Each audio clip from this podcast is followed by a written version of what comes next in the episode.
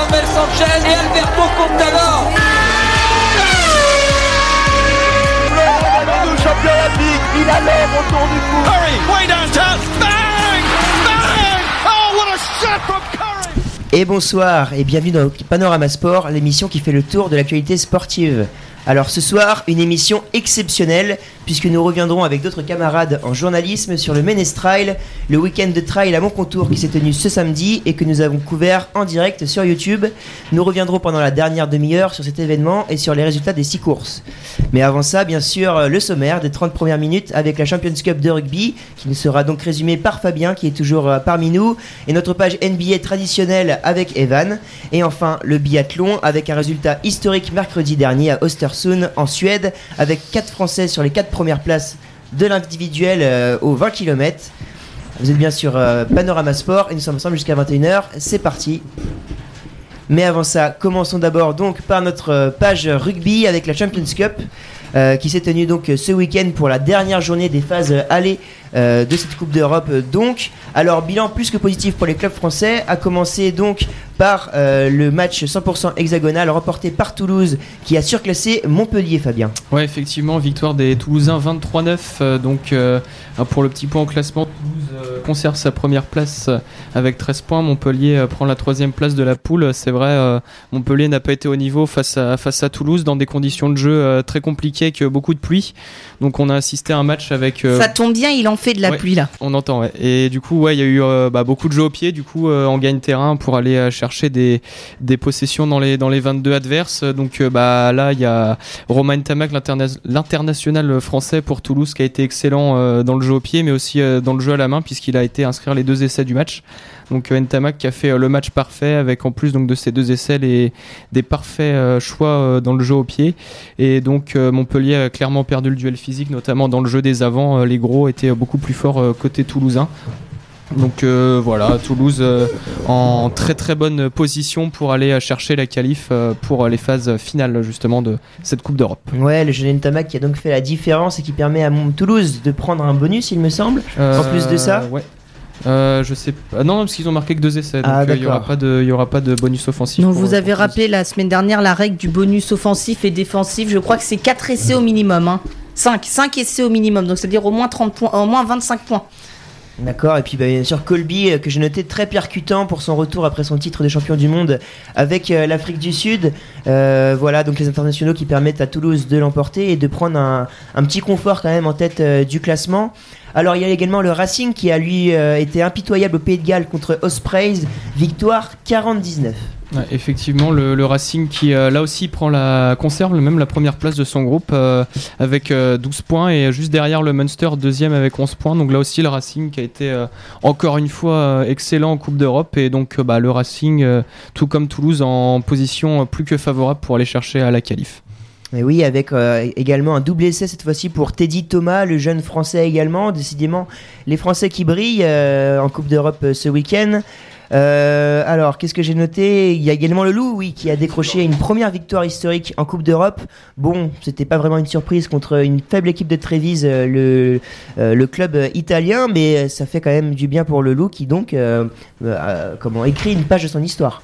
Victoire euh, 28-0 euh, du Loup, donc avec le bonus offensif, ça fait ça fait 6 points pour le Loup qui est troisième de sa poule. Donc comme tu l'as dit, une, une très belle performance de la part des Lyonnais ce week-end.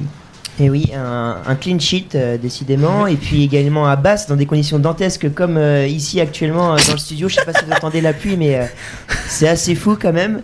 On se croirait à mon contour euh, ce week-end, quoique non, il a pas, pas plus tant que ça, mais euh, Beaucoup de vent peut-être. ouais, beaucoup de vent. Mais on en parlera ouais. tout à l'heure. Donc Baf, c'est ça qui, euh, qui a fait, euh, c'est ça qui, euh, Clairement. Basse qui s'est qui s'est écroulé à domicile en Angleterre contre. c'est normal, ils ont coulé. Ben oui, Basse. c'est ça, complètement, complètement, complètement. Et puis voilà, victoire de Clermont 34-17 euh, donc euh, en Angleterre. Et le seul faux pas du week-end est à mettre à l'actif de La Rochelle, battu dans les ultimes secondes à domicile contre les Warriors de Glasgow, défaite 27 à 24. Cruel pour les Rochelais qui ont concédé un essai écossais dans la dernière minute de la partie. Et Fabien, tu avais quelque chose à rajouter? Ouais, bah ouais, la Rochelle qui perd, mais qui met quand même son premier point dans cette Coupe d'Europe avec le bonus défensif, puisque euh, l'écart avec euh, l'équipe adverse est euh, inférieur à 10 points. Donc euh, ouais, La Rochelle qui a, qui a fait un bon match, ouais, malheureusement qui, qui craque dans les, dans les derniers instants, mais euh, c'est une saison qui va leur permettre de- de- d'engranger un petit peu d'expérience en Coupe d'Europe et, et ça peut leur donner un élan, justement ce match positif, ça peut leur donner un bon élan pour, pour le top 14. C'est vrai, mais une- en tout cas, une campagne très frustrante pour l'instant pour, euh, pour les Rochelais. Et donc, euh, le classement rapide des Français, euh, qui est globalement en bonne position à l'issue des matchs alliés, avec, il me semble, donc trois clubs français où. Oui, c'est ce que je note en poule, en, tête de poule à l'issue des, phases allées, euh, Fabien.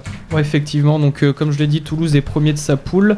Euh, le Racing également. Et Clermont est deuxième. Clermont est deuxième à 11 points. Le Ulster 12 points. Mais voilà, ces trois clubs-là, en tout cas, ont pris une, vraie, option pour la, qualification pour les tours suivants. La Rochelle, avec un seul point, c'est plus que compliqué.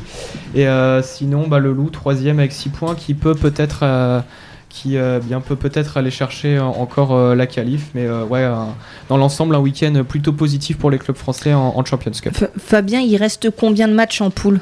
Euh, bah là, ouais, ça va être sur les matchs retour, donc euh, trois matchs euh, retour pour cette, cette phase de poule en Coupe d'Europe. Donc potentiellement euh, 15 points si on compte les victoires bonifiées, 15 points potentiellement à aller chercher encore. Alors euh, 3 x 4, 12. Si tu inscris 12 et 3, 15, c'est bien ça. Effectivement. Ouais, nous sommes donc, nous la, la moitié donc de ces phases, phases de poule avec du coup un, un bilan globalement positif euh, pour l'instant pour les Français. Et alors en Challenge Cup, euh, la petite euh, Coupe d'Europe de rugby, qu'est-ce que ça donne, Fabien? Bah, là aussi, un week-end plutôt positif. On va commencer par la victoire du Castre Olympique sur le terrain de Inesei 28-12. Le Castre Olympique qui est troisième de sa poule. Le Racing Club Toulon qui recevait les London Irish s'est imposé euh, 37-17. Euh, la Toulon est premier de sa poule avec 14 points. Euh, Bayonne qui recevait les Scarlets a concédé une défaite 19 à 11. La Bayonne, euh, comme La Rochelle en difficulté, quatrième de sa poule avec seulement 2 points, donc euh, ça va être très très compliqué. Euh, un duel froquant français également entre Agen et Bordeaux-Bègles. Les Bordelais se sont imposés 73 à 3 sur le terrain euh, d'Agen. Euh, L'UBB premier Wow. de sa poule. Et... 73 à 3. Ouais, et du coup, bah, Bordeaux-Bègles qui prend la première place de sa poule, Agen quatrième avec 0 points. Oh merde. Tu confirmes le bonus offensif là, Valou Ah hein, bah on est oui, faut... Là, 73, là, là. 73 points, on est bon. Et ensuite, euh, deux clubs français euh, dans une même poule également. Le Stade français qui se déplaçait sur le terrain des Bristol, des Bristol Bears euh, s'est euh, fait battre donc 37 à 11. Défaite aussi pour Brive qui se déplaçait sur le terrain du Zeb Rugby Club. Défaite 27 à 4 au classement. Brive est troisième, le Stade français quatrième et bon dernier. Et enfin, euh, Pau se déplaçait sur le terrain de Cardiff. Défaite en terre galloise pour la section. Défaite 54 à 22. Pau prend la troisième place de sa poule. Ouais, décidément, le stade français ça va mal en championnat et ça va mal aussi en Coupe Ouais, d'Europe. C'est la crise, là, définitivement au stade français, c'est c'est la grosse crise. Ouais, ça fait, ça fait vraiment peur pour ce club mythique donc euh, du paysage euh, ovale euh, tricolore. Voilà. Euh, On va pouvoir passer maintenant à, à la NBA, euh, Evan, puisqu'il y a encore eu euh, de, belles, de belles surprises que nous a réservées donc euh, les parquets américains.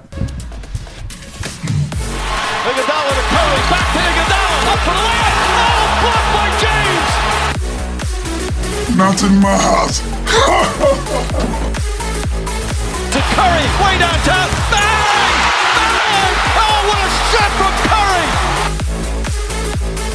Cleveland! This is for you! Et oui, à commencer par le choc du dimanche soir pour le match du Sunday Night Live entre les Nuggets et euh, les Brooklyn Nets au Barclays Center de Brooklyn. Alors avec de renversants Nets qui l'emportent sur le fil contre Denver grâce à un Spencer Dinwiddie clutch dans la dernière minute et un raté de justesse de Jamal Murray au buzzer. Victoire finale 106-103 de la franchise du New Jersey, décidément séduisante sans Kyrie. 4 défaites en 5 matchs pour Denver qui lui euh, rentre un peu dans les rangs et est désormais 5ème de conférence Ouest. Alors il y a également une autre information de taille qu'on a vécue il y a quelques jours également. C'est euh, le licenciement de David Fisdale, euh, viré des euh, donc il y a quelques jours. Ce n'est pas vraiment une surprise puisqu'il était quand même pas mal décrié du côté de la ville de la Pomme. Le bilan 4 victoires, euh, 18 défaites euh, et un mauvais développement des jeunes. Euh, alors, euh, Evan, est-ce que c'est logique d'après toi Bah, je pense que David Fisdale, depuis qu'il est arrivé il y a un an et demi, ça va quand même pas fort dans la Big Apple. Parce que en, en plus, du bilan, en plus du bilan de 4-18 de l'année dernière, de du début d'année, euh, on rappelle que Knicks avaient le pire bilan l'année dernière, même s'ils ont bradé que le troisième choix de draft. Et euh, oui, bah, quand on parle de mauvais développement des jeunes, on sait qu'ils ont eu plusieurs pics dans le top 10 euh, sur les trois dernières années. On pense à, à Frank Nilikina, à Kevin Knox ou à, RJ Barrett. RJ Barrett qui a un développement, on va dire, raisonnable, mais on pouvait s'attendre à mieux. Ouais, on sait qu'il a connu un bon début de saison, mais c'est vrai que là, on, le sait, il y a un creux souvent chez les rookies au mois de décembre, janvier, et là, euh, c'est vrai que c'est, ses performances ont tendance à, baisser. mais, en tout cas, moi, je voulais surtout parler des jeunes qui ne jouent pas. Euh, qui ne jouaient pas sous l'air Day, à savoir euh, Tilikina pendant un certain temps. On peut aussi parler euh, d'autres joueurs comme Kevin Knox, des joueurs euh, très talentueux qui ont besoin de temps de jeu pour être développés et pour potentiellement être, être meilleurs ensuite. Justement, comment tu, tu analyses un peu ce, comment dire D'après toi, euh, est-ce qu'il a, bien géré euh, ces jeunes, euh, David Fisdale, lorsqu'il était, coach, ou c'est justement ça qui a fait qu'il a été viré par la suite? Bah, justement, moi je pense que en plus de Fisdale, c'est aussi tout, l'ensemble du, staff des Knicks qui a en cause, même les dirigeants, parce que quand on voit qu'on a des jeunes comme Nilikina qui ont besoin de jouer pour progresser, parce que justement Nilikina est un joueur qui défend dur et en défendant dur va commencer au fur et à mesure du match à rentrer des shoots, à être intéressant en attaque. Sauf qu'on lui met dans les pattes euh, Dennis Smith Jr. l'année dernière. Et cet été, on recrute Elfrid Payton, donc un troisième meneur talentueux. Est-ce que c'était vraiment nécessaire? Pareil pour Kevin Knox, on voit cet, cet été, on recrute euh, Marcus Morris. Est-ce que c'était vraiment nécessaire de, mettre un, vétéran comme ça dans, les pattes de Kevin Knox? On va être un petit peu vulgaire. Mais euh, par contre, ce qui est bien, c'est que le développement de Michel Robinson est intéressant. Lui- par, contre, on n'a pas mis de vrais concurrents au poste de pivot. Parce que même si Bobby Portis, Taj Gibson peuvent jouer pivot, c'est pas vraiment une concurrence à Mitchell Robinson. C'est plus des gens pour l'encadrer. Mais ouais, Nilikina qui joue pas, est-ce que c'était un bon choix de Fizdale euh, Hmm. Alors, est-ce qu'on connaît euh, le nouveau, euh, le nouveau coach maintenant des, des Knicks, ou on est toujours dans, dans l'attente euh, du côté euh, de New York? Le coach c'est Mike Miller, donc il n'est pas l'ancien joueur, euh, l'ancien joueur NBA, mais qui est un coach aussi qui vient, qui vient d'université, je crois, et qui va tenter du coup lui de, de mettre sa patte aussi sur les Knicks. Et on a vu sur les premiers matchs que euh, il y avait un système, un- on a on va dire des rotations un peu plus régulières que celle de Fizdale, où il essayait d'installer un 5 majeur et d'installer un banc, un banc compétitif. Très bien, et bien en attendant, on, verra ce que ça donne du côté des Knicks qui, on le sait, euh, auront du mal à, faire quelque chose cette année, mais euh, c'est vrai qu'avec les jeunes qu'ils ont, ça peut être intéressant de, pouvoir les développer. Alors, l'autre information qu'il y a eu euh, hier, c'est également le joueur de la semaine qui a été délivré une nouvelle fois. Et alors, à l'Est, c'est Jimmy Butler, le joueur du Heat de Miami, qui a été récompensé. Alors qu'à l'Ouest, c'est le nouveau joueur des Lakers, Anthony Davis, euh, qui a été donc euh, qui a reçu ce, prix. Alors, euh, selon toi, est-ce que c'est logique ou est-ce que d'autres joueurs l'auraient davantage mérité?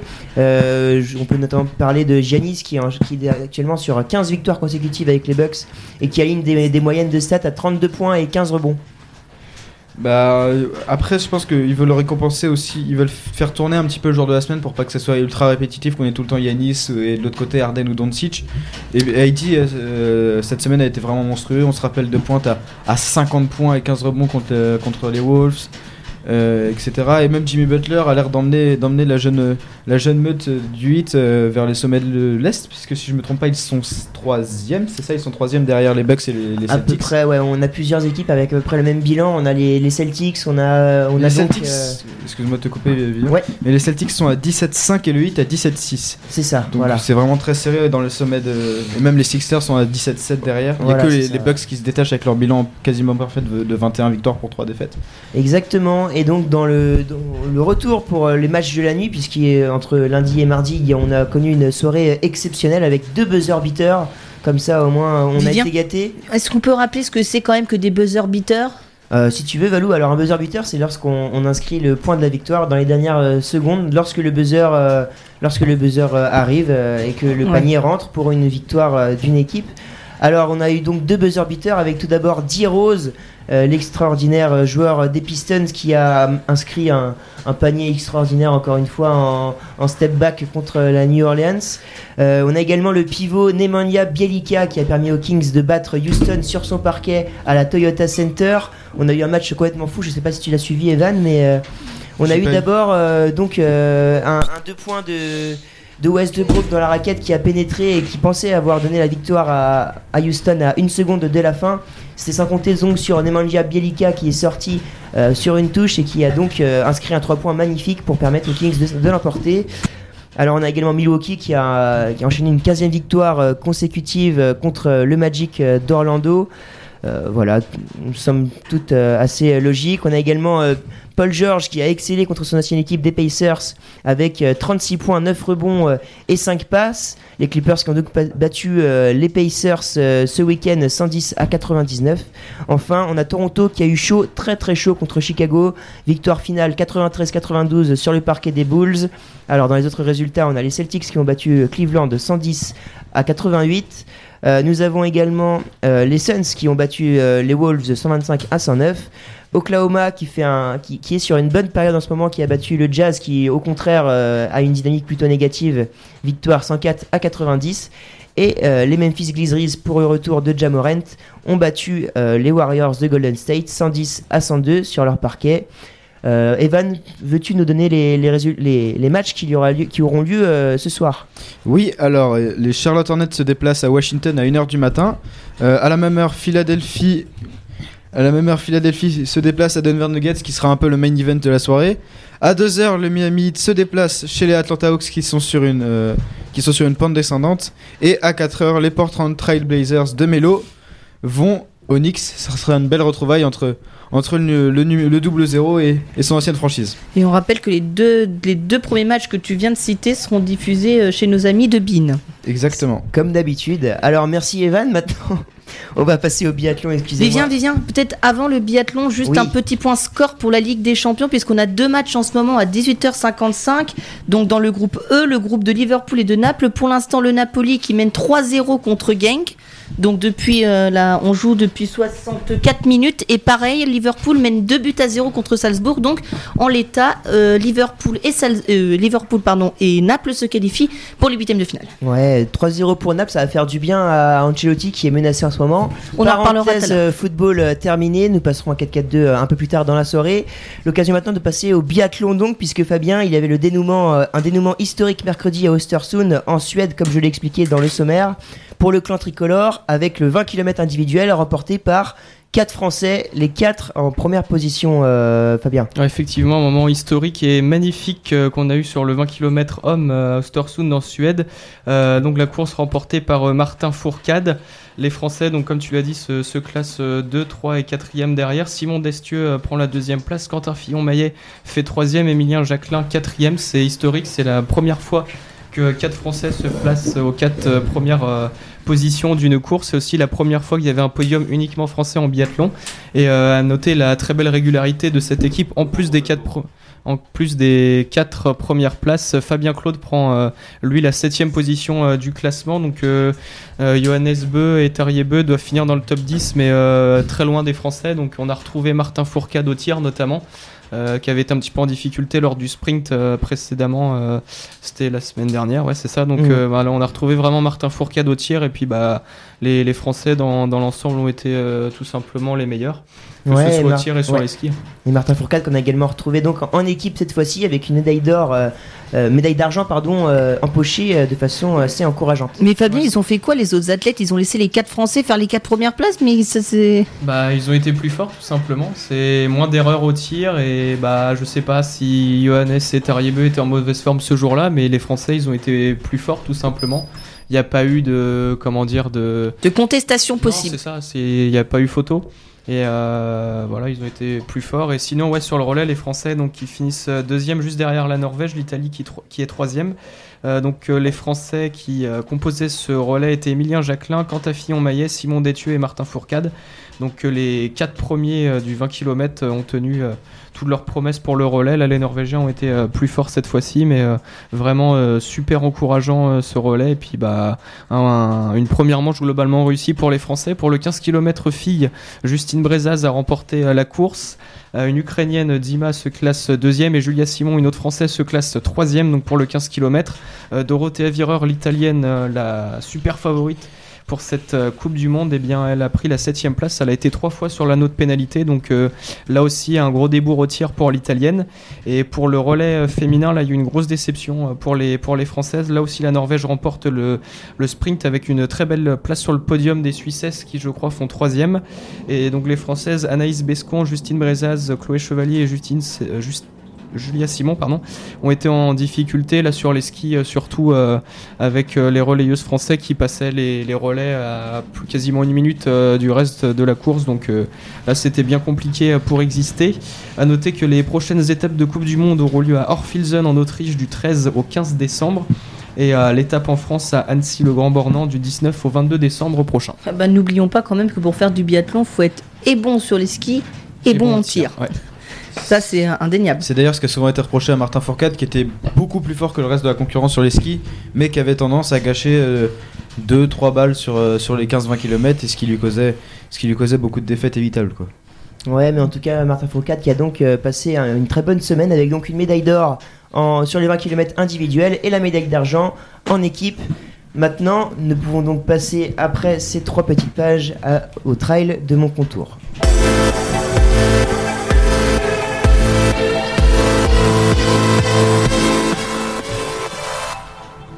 Et oui, le Ménestrail de mon contour, la nuit, le vent, la boue, le slogan d'un événement sportif n'a jamais aussi bien porté son nom. Ce samedi 7 décembre, 16 étudiants en journalisme à l'IUT de Lannion, dont moi et mes camarades autour de la table, à savoir Mathieu et Noah, avons couvert le Ménestrail tout au long de la journée en direct sur YouTube. Alors, euh, salut les gars Salut Vivien, salut tout le monde. Salut Vivien, salut tout le monde. Alors pour cette 20e édition, toutes les courses sont tenues le samedi. Nous avons donc démarré le direct dès 2h30 du matin pour couvrir tout au long de la journée, durant presque 20 heures de live, 6 courses principales, à savoir le Grand Ménestrail, la course la plus prestigieuse du week-end avec ses 54 km, le Ménestrail et ses 23 km qui est le premier parcours qui avait été organisé lors de la première édition, le Tour du Courtil et ses 7 km inauguré l'an dernier et accessible à tous avec quand même un parcours particulièrement nerveux et boueux, la Crapahute et ses 14 km, la Cambrousse 33 km qui a démarré en fin d'après-midi, et enfin la course spéciale pour fêter les 20 ans du Ménestrail, l'Ultra Ménestrail et ses 104 km dans la campagne et la forêt de la ville médiévale avec 3300 mètres de dénivelé positif. Alors messieurs, comment ça va trois jours euh, plus tard et comment avez-vous géré la fatigue alors qu'on sait qu'on a dû commencer donc euh, la prise d'antenne à 3h du matin? Ça pique, hein, 3h du matin. hein. Un peu, ouais. Ouais, c'était différent de l'an dernier parce que l'an dernier on avait commencé avec. euh, je, je sais pas Valou si vous voyez mon micro est bien allumé, merci Valou. L'an dernier on avait dû commencer le Ménestrail euh, à- vers 5 heures, mais sachant qu'on faisait ça sur deux jours. Là c'était tout euh, one shot. Donc ça voulait dire qu'on arrivait à les courses partaient commençaient à 3 heures, donc on est arrivé euh, la veille pour euh, tout installer, rencontrer les gens, déjà tourner quelques interviews et reportages et travailler les conducteurs la nuit euh, pour euh, préparer l'émission et être prêt euh, à la prise d'antenne vers 2h30 On salue euh, Maxime Marie sans qui euh, toute la technique n'aurait pas pu se faire, hein, évidemment. Oui, à notre encadrante, à notre enca- autre encadrante Sandy Montagnola.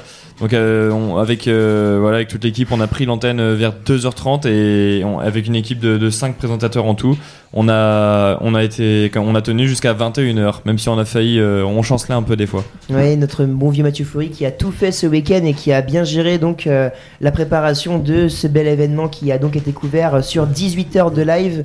Avec Noah, une superbe tu as- équipe. Est-ce qu'il a fait le zouave Euh, pas tant que ça, il est resté assez sage et il a bien géré euh, tout ce qu'il devait faire et ça a été vraiment euh, une belle organisation.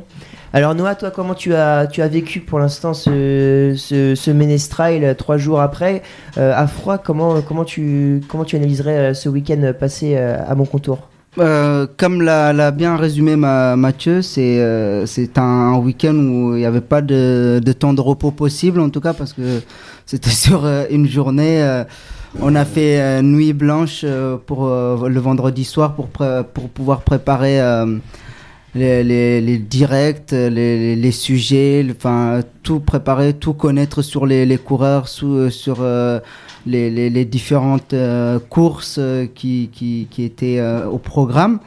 Donc, euh, ouais, on ne s'est pas reposé, mais moi j'ai pris un, un réel plaisir à, à faire ce, ce, enfin, cette couverture à, à mon contour parce que je trouve que c'est un très bon exercice, euh, même enfin pour ceux qui veulent de la télé, euh, pour euh, ceux qui veulent faire de la télé, même euh, pour les autres, parce que ça, ça nous apprend à, travailler en équipe et, et à voir comment travaille une rédaction dans, dans, des, dans les conditions réelles. Parce que enfin là, c'était un exercice, mais on faisait du, du, du réel. En fait, on était dans des conditions extrêmes, la nuit, le vent, comme tu l'as dit tout à l'heure, et j'ai trouvé que ça une très bonne expérience. Alors, Qu'est-ce qui vous a le plus marqué euh, sur ce week-end, euh, Mathieu? Euh, négativement, le froid, duquel on pouvait pas du tout se débarrasser. Le pire, c'est qu'il faisait plus froid dans le gymnase qu'à l'extérieur, ça c'était sûr. Quand on recevait les, les cours, enfin des, des bénévoles en plateau, ils disaient bah il fait plus froid ici que dehors et nous on était amplement d'accord. On avait la, la porte euh, d'entrée des coureurs dans le gymnase de fin de course là qui était juste à côté de notre studio et ça faisait rentrer le froid. Les murs conservaient le froid. Derrière nous, t'avais l'humidité. Enfin, je parle pas d'humidité, hein, je parle de gouttes d'eau sur le mur du gymnase. Mais euh, ce qui m'a marqué, c'est surtout euh, le travail d'équipe qu'on a tenu pendant 24 heures avec les professeurs, les premières années, les deuxièmes années.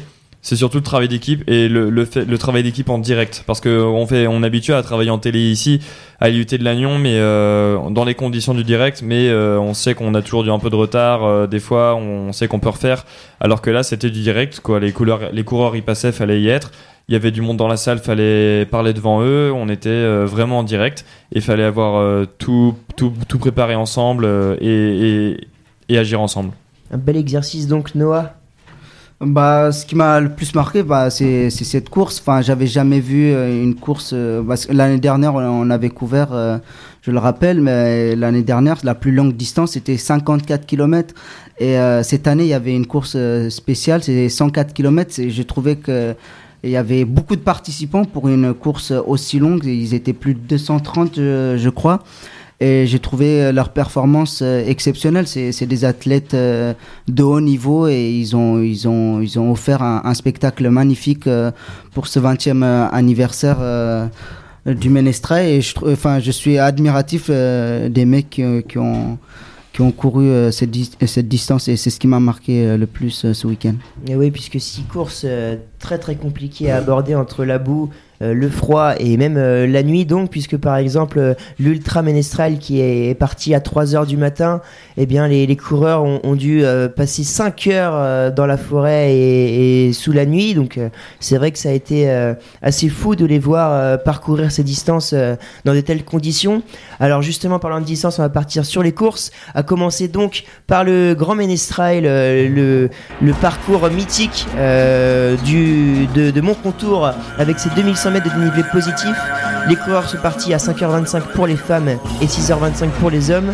Et le grand favori n'a pas déçu. En effet, Sylvain Morin, le coureur briochin, est devenu le prestigieux vainqueur de la course la plus symbolique du Ménestrel, matant la concurrence puisque euh, lors du dernier ravitaillement euh, à la brousse, à moins de tr- 10 km de l'arrivée, il comptait déjà 13 minutes d'avance sur, euh, ses, euh, sur ses, ses concurrents directs. Il a finalement bouclé la course en 4 heures et 55 minutes. Alors je vous propose de, de l'écouter après, euh, après la course. Il était au micro euh, notamment de, de Mathieu Faury à la présentation. Comment est-ce que vous vous êtes senti euh, sur ce parcours? Euh, très bien, très bien. Les me- les gens m'étaient au rendez-vous. Bon, le- les conditions euh, du Mélestrail, on sait, on sait comment c'est, euh, on sait comment c'est. En plus, ce qui est tombé, donc c'était vraiment les conditions extrêmes euh, encore cette année, hein. encore plus dures que les autres années, je trouve. Et euh, donc voilà, mais les conditions c'est pour tout le monde, donc voilà. Mais après, c'est vrai que c'est c'est une amplitude, c'est une autre amplitude de course, donc euh, c'est ça se court différemment, on va dire, parce que entre un circuit roulant et un circuit beaucoup plus technique où euh, là les appuis sont complètement différents. Donc euh, moi, c'est mon type de terrain, voilà, où où j'adore. Donc voilà, je, suis- je suis plutôt à l'aise dans, ce type, dans ce genre de, terrain. C'était dur quand même. Mais c'est vrai, si j'ai moi, dans ma tête, je me suis dit, si j'ai mal aux jambes, derrière, ils ont mal aux jambes aussi. Donc euh, c'était un mano à mano. Donc euh, et donc voilà, je, suis- très content de bah, d'avoir gagné cette euh, 20e édition. Mais oui, des conditions extrêmes donc pour le Briochin qui empoche sa troisième victoire sur l'épreuve après 2013 et 2017. Il devance donc Eric Cons et Julien Cugnot euh, au classement final. Ces deux concurrents restent tout de même euh, devant à l'issue de la saison du West Trail Tour, euh, donc une compétition rassemblant sept courses en Bretagne du mois de mars au mois de décembre. Alors Mathieu, rappelle-nous qu'est-ce que c'est le West Trail Tour? Le West Trail Tour, Vivien, alors c'est un ensemble de compétitions qui, ra- qui rassemble donc 7 courses de trail à travers euh, le Grand Ouest et donc le, le de Montcontour, qui était donc là le 7 décembre. C'est la septième et dernière édition du West Trail Tour. Et donc, euh, au fur et à mesure de ces courses, les différents coureurs Euh, alors tous les tous les concurrents du, du Ménestrel ne font pas le West Trail Tour, mais euh, une partie d'entre eux amassent des points le long au long des, des trails euh, de l'année. Et donc voilà, c'était la dernière occasion de prendre des points le euh, de, de mon contour. Et oui, la dernière épreuve donc pour cette année, à savoir que le vainqueur du West Trail Tour est Jonathan Parissé. Il n'a pas participé au, comment, à la course samedi puisqu'il était déjà assuré de terminer premier à l'issue donc de cette, cette course. Alors au classement final, Jonathan Parissé termine donc premier devant Julien Cugnot donc qui a fini troisième euh, sur le Ménestrail. Eric Cons euh, finit donc euh, pour, pour le coup troisième du West Trail Tour devant Sylvain Mora donc le vainqueur de, cette course samedi. Florent Beaufils, euh, lui, complète euh, euh, le top 5. Alors, chez les femmes, pour le coup, sur ce grand Ménestrail, la tenante du titre, Annelise Lequiré, a réalisé le back-to-back en bloquant les 54 km en 6 heures et 3 minutes. 5 minutes devant Mélanie Toisoul. Sylvia Asquette complète le podium. Voici sa réaction après ce nouveau succès sur le Ménestrail. Euh, bah là cette année il y avait un peu plus de, concurrence puisqu'il y avait Mélanie Toissoul et je sais très bien qu'elle peut, même si elle n'est pas tout à fait derrière moi, elle peut revenir sur la course. Et au travail du bout du monde, elle était devant moi, donc je savais que j'avais un peu de pression quand même. Donc on a fait les 20 premiers kilomètres ensemble et puis après euh, j'ai pris mon allure, je me sentais bien et tout ça. Mais euh, finalement il y avait 3 minutes d'écart entre elle et moi et puis à un moment donné elle, euh, il y avait un petit peu moins d'écart donc j'ai remis un peu de, un peu de jus. Et oui, un Et nouveau puis, succès bon, j'ai donc. réussi à garder ma place. Un nouveau succès donc pour Annelise Lequiré qui était archi favorite avant la course et qui n'a pas déçu. Alors ce qui est bien c'est qu'elle est arrivée euh, quelques minutes euh, seulement après le vainqueur euh, le vainqueur Sylvain Morin puisque les femmes sont parties une heure avant les hommes ce qui a permis donc aux deux d'arriver plus ou moins en même temps. Alors Noah tu m'as dit donc pendant cette interlude d'Annelise Lequiré que tu voulais apporter une précision par rapport à Sylvain Morin. Oui, Sylvain Morin pour qui était prétendant pour le, podium du West Trail Tour et pour espérer monter sur le podium, il fallait qu'il qu'il finisse premier, c'est ce qu'il a fait, mais que Eric Cons termine cinquième. Euh, Eric Cons, il a terminé malheureusement pour euh, Sylvain Morin deuxième et donc euh, Eric Cons euh, conserve sa, cette troisième place. Et oui, donc Sylvain Morin qui échoue donc au pied du podium à l'issue de cette course et de ces sept batailles du West Trail Tour. Dans les autres courses, pour marquer le coup, Claude Salmon, l'organisateur euh, du Ménestrail, a organisé donc l'Ultra Ménestrail avec un parcours extrêmement difficile, c'est le cas de le dire, puisque 104 km étaient à l'honneur, dont 3300 mètres de dénivelé positif. Alors 104 km, messieurs, qu'est-ce que ça vous inspire autour de la table? Quand j'ai vu, quand, quand on a rencontré Claude en novembre pour le, le briefing du Ménestrel de cette année, qui nous a parlé de, pour la première fois d'un parcours de 104 km, on je me suis juste rappelé de, des 54 de l'an dernier en me disant, bah ouais, ils étaient quand même partis de 6 heures euh, du matin, ils étaient arrivés vers euh, 11 heures les premiers, alors là, le double et la barre de 100 km, enfin, c'est déjà une distance qu'on a, qu'on qu'on n'a pas trop envie de faire en voiture. Alors là, me dire qu'ils allaient faire ça toute la journée à pied pendant que nous, on, on resterait euh, dans, dans le gymnase. C'est surtout qu'en voiture, on va plus vite qu'à pied et en courant. hein. Ouais, c'est c'est ça. Merci Et, Valou euh, pour la précision, c'est vrai qu'on on savait pas. Mais euh, c'était une distance effrayante et je me suis dit, euh, c'est c'est plus de deux fois un marathon ce qu'ils vont nous faire là. Donc, euh, ouais, ça va être, ça va être excitant de, de suivre une telle distance euh, sur cette journée. Après, Kipchoge doit aller plus vite qu'une Dodge quand même. hein. Bref.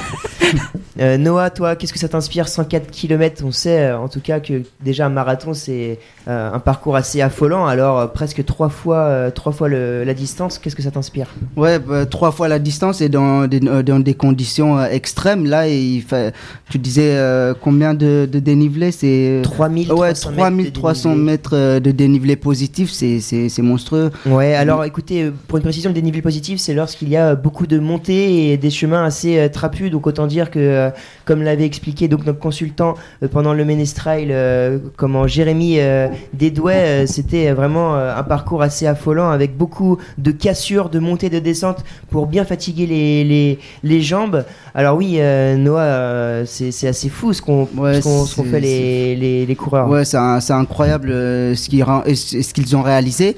Et ce qui m'a impressionné, c'est que c'est on peut euh, on peut penser que ça allait se jouer euh, avec de grands écarts et qu'un coureur allait dominer largement la course. Non, et la course s'est jouée en 6 secondes. Le premier est arrivé 6 secondes avant euh, le deuxième. euh, Jérôme euh, Lucas, euh, qui est le local, c'est affolant. Enfin, ils ont ils ont offert une prestation euh, monstrueuse, je, je trouve. Et oui, justement, donc je, on va reparler rapidement puisque 104 km, c'était euh, donc le parcours de montée et debout. Ça fait beaucoup. Autant dire que la plupart d'entre nous n'y verraient pas le bout. Nous, comme l'un des favoris de l'épreuve, Francis Garnier, le vainqueur du Grand Ménestrail 2019, autant dire qu'il avait quand même euh, les jambes pour, euh, pour faire ce parcours. Et bien non, puisqu'il a abandonné à la mi-course au ravito de Bel Air au 50e kilomètre. Il avait pourtant fait la course en tête une bonne partie de la première moitié de parcours.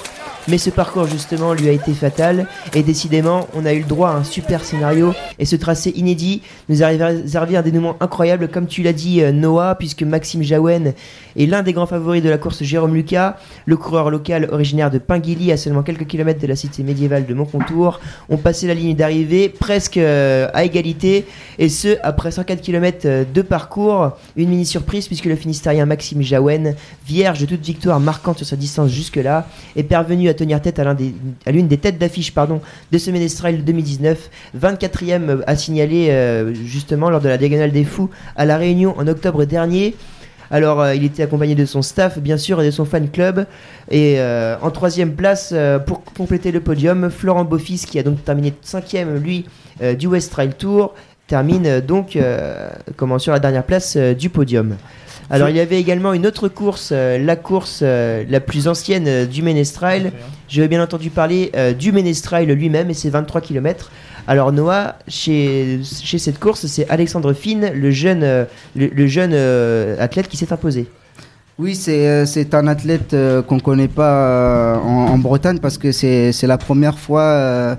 il est originaire de, de, Briançon tout d'abord et c'est la première fois qu'il vient sur les terres, les terres bretonnes pour participer un trail et c'est un athlète de haut niveau qui est euh, en, en, équipe de, de, France et on le rappelle qu'il a terminé euh, cinquième au championnat du monde de, de course en montagne il y a, il y a quelques semaines et euh, il a dominé la, la, course de bout en bout pour aller s'imposer largement avec 10 minutes d'avance sur le, le second donc il, a, il a offert une prestation assez impressionnante et euh, c'est un athlète euh, que, qui m'a beaucoup, euh, on dit Impressionné? qui, Ouais, qui m'a beaucoup impressionné, ouais. Et oui, donc Alexandre Finn qui remporte cette 20e édition du Ménestrail devant Mathias Fouquet et Loribos. Alors il y avait également une autre course dont je souhaitais parler, c'est bien sûr le Tour du Courtil et c'est 7 km. Et pour la petite anecdote, il y a eu le même dénouement sur cette fois-ci, la course la plus courte de ce Ménestrail 2019. Euh, après un parcours linéaire mais extrêmement gras avec beaucoup de boue et de chemins difficiles à parcourir, parce que la course a démarré à 15h et les participants ont dû emprunter les mêmes chemins que ceux euh, d'ailleurs qui ont participé au Grand Ménestrel à l'Ultra dans la matinée. Alors au final, ce sont Emmanuel Fouquet et Michael Guillou qui sont arrivés ensemble. Je vous propose de les écouter à l'issue de la course enfin avec euh, avec Manu, on fait quelques courses ensemble là et bon, il faut, faut un peu d'entraînement effectivement euh, pour pouvoir arriver à ce niveau-là parce que ça va très vite, c'est du très court, mais euh, ouais, faut faut bien partir pour ensuite garder sa place et puis tenir jusqu'au bout. C'est vrai que à un moment donné, il m'a dit bon, faut qu'on finisse ensemble et un bel esprit s'est instauré jusqu'au bout et c'est vrai que c'est ce qui nous fait plaisir et qui nous fait revenir ici aussi. Alors, dans les deux autres courses, il y avait bien sûr la Crapahut dans l'après-midi, et c'est Maxime Letexier qui s'est imposé devant Antoine Lecoq et Hugo Altemayer. Et pour la Cambrousse, pour clôturer la journée en fin d'après-midi, Emmanuel Gélu a battu Anthony Hurtel et Samuel euh, Davy.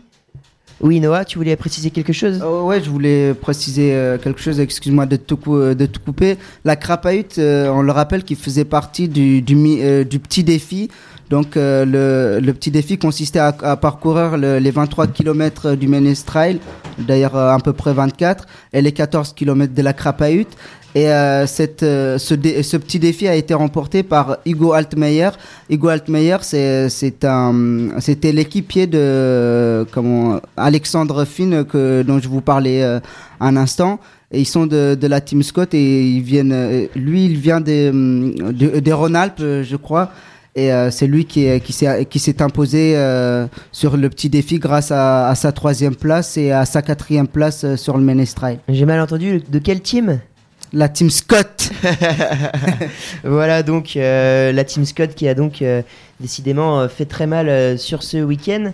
Alors tu as parlé de petits défis, il y a il avait également le grand défi avec euh, Rémi Badoc, euh, le coureur de 30 ans qui a réalisé le back-to-back en euh, gagnant pour la seconde fois d'affilée euh, ce défi. Alors euh, qu'est-ce que c'est qu'est-ce que c'est euh, clairement euh, le grand défi euh, Noah? Euh, le, le grand défi, je, je ne m'en rappelle pas très bien. Je, ah, si, si, Pardon. c'est le 54 km et euh, la Cambrousse, c'est ça le, C'est ça. Le 54 km et le, le 34 km. Ouais, du coup, comme tu disais, euh, euh, Badok qui a largement dominé ce défi. hein. Donc le Grand Ménestrail plus le Cambrousse dans la même journée, ce qui fait 87 km en tout. On pourrait presque se dire qu'ils auraient pu faire l'ultra, c'est assez affolant d'ailleurs. Alors euh, messieurs, avant de, de terminer donc cette belle page euh, du Ménestrail pour faire un bilan de cette belle journée, j'aurais aimé savoir quel était l'athlète qui vous a le plus impressionné sur ce samedi. Noah, je pense avoir ma, mon idée en tête. Ouais, euh, c'est les deux athlètes euh, de, De la team Scott. de la team Scott. ils, ils sont impressionnants de, de- de facilité. Euh, ce que j'ai bien aimé chez eux aussi, c'est ils sont pleins d'humilité euh, et enfin ils, ils en font pas trop euh, alors qu'ils étaient les, grands favoris, on, les voyait, ils faisaient leur course. Hugo Altemeyer qui a fini la, course du Menestrail le, matin, qui est allé se reposer pour aller s'avaler à, nouveau à un 14 km. Et j'ai trouvé que c'était des athlètes euh, impressionnants. Et on, on- on leur rappelle que les deux viennent euh, de- du ski de fond. Et euh, on en parlait tout à l'heure euh, de Martin Fourcade. Et Martin Fourcade euh, qui court euh, quand il y a plus de neige. Et euh, on, on voit que c'est des, montagnards, ils, ils en veulent. Et, et, et je, je les ai trouvés absolument impressionnants. Mathieu? Euh, niveau impressi- ni- ni- euh, au niveau de, la performance, ça va être euh, aussi Alexandre Finn. Euh, plus qu'Hugo Altmaier. Euh, Hugo Altmaier n'a pas gagné de course. Alexandre, lui, a dépassé ses adversaires. Après, on pardonne à Hugo, bien sûr, parce que c'était pas son terrain favori, la boue, le terrain du Ménestrail. Hum, mais sinon, mon coup de cœur, c'est vraiment les, deux arrivées simultanées pour, l'u- pour l'Ultra, en fait. Maxime Jaouen et Jérôme Lucas, le fait d'arriver ensemble sur euh, 104 km de, de, de course, euh, c'est vraiment ce qui m'a le plus impressionné. Ouais, c'est assez incroyable d'ailleurs pour la première édition donc de cet ultra qui, on espère, euh, reverra le jour parce que ça a vraiment été euh, un beau combat et une belle preuve euh, donc euh, de, de combativité sportive euh, tout au long de la matinée puisque la course a duré plus de 10 heures puisque les coureurs sont partis à 3h du matin, ils sont arrivés donc aux alentours de 13h, 14h. Donc c'est vraiment euh, assez euh, exceptionnel. Alors euh, messieurs, euh, encore un petit mot, quel souvenir vous gardez de cette expérience euh, Noah? Un, très, bon souvenir. Honnêtement, l'année dernière, je l'ai fait. Je, m'étais dit, peut-être que l'année prochaine, je le ferai pas parce qu'il y a le froid, parce qu'il y a le vent, parce qu'il y a la fatigue.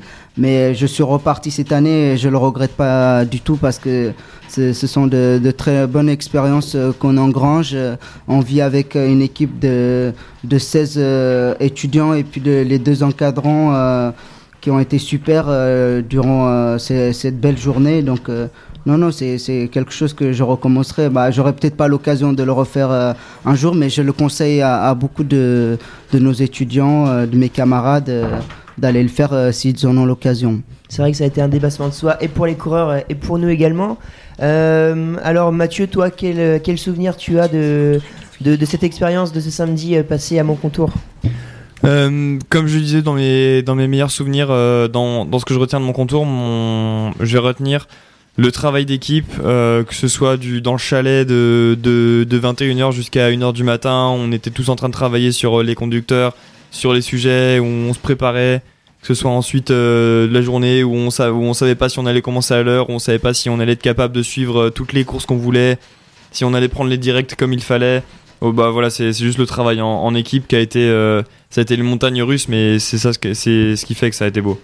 Et oui, ça a été très très beau et euh, on peut conclure donc cette page du Ménestrail par ces mots de Mathieu, Mathieu. Alors euh, il est 20h43 euh, dans Panorama Sport. Euh, écoutez, je vous propose avec, avec Valou de faire un rapide point sur les scores dans Ligue des Champions actuellement et puis de faire une petite pause avant de démarrer, bien sûr 4-4-2 à 21h. Eh ben allez, un petit point avec la petite musique qui va bien, n'est-ce pas Vivien hein? C'est celle qui va nous accompagner toute la soirée à partir de 21h. Donc, ça a rappelé donc le fil rouge avec euh, donc euh, Lyon Leipzig commenté par Louis et puis Inter Barça, deux matchs euh, ô combien importants pour la qualification. Mais pour les huitièmes tous les matchs sont importants ce soir parce que beaucoup de clubs peuvent être soit éliminés, soit euh, pas éliminés. C'est la- Alors, en tout cas, sachez que pour le groupe E, on va le savoir dans quelques instants puisque c'est le temps additionnel dans les deux rencontres. Le Napoli mène 4 à 0 contre Genk et Liverpool mène 2-0 contre, le, Ra- euh, contre Salzbourg. Ce qui fait donc que Liverpool et Naples sont qualifiés. Alors, Naples sera en deuxième position et Liverpool en première. Voilà. Merci Valou pour ces précisions. Je vous propose donc de clôturer cette émission Panorama Sport un peu plus tôt pour nous préparer pour 4-4-2 qui arrive dans quelques instants. Ne nous quittez pas puisque cette soirée s'annonce une nouvelle fois passionnante sur les antennes de Radio TTU. Merci de nous avoir suivis et je vous, do- je vous dis à la semaine prochaine pour la dernière émission de, de l'année. dans on pourra Panorama peut-être Sport. faire une rétro de tout ce qui s'est passé pendant l'année sportive. C'est À ça, voir. on va essayer de vous faire une rétrospective et puis vous donner un peu les tops de l'année et nos, nos athlètes de l'année 2019. Je vous dis à ah, dans quelques minutes pour 4-4-2 et pour les autres, je vous dis à la, prochaine, à dans une semaine. Salut Chez Samuel Sanchez et Alberto Contador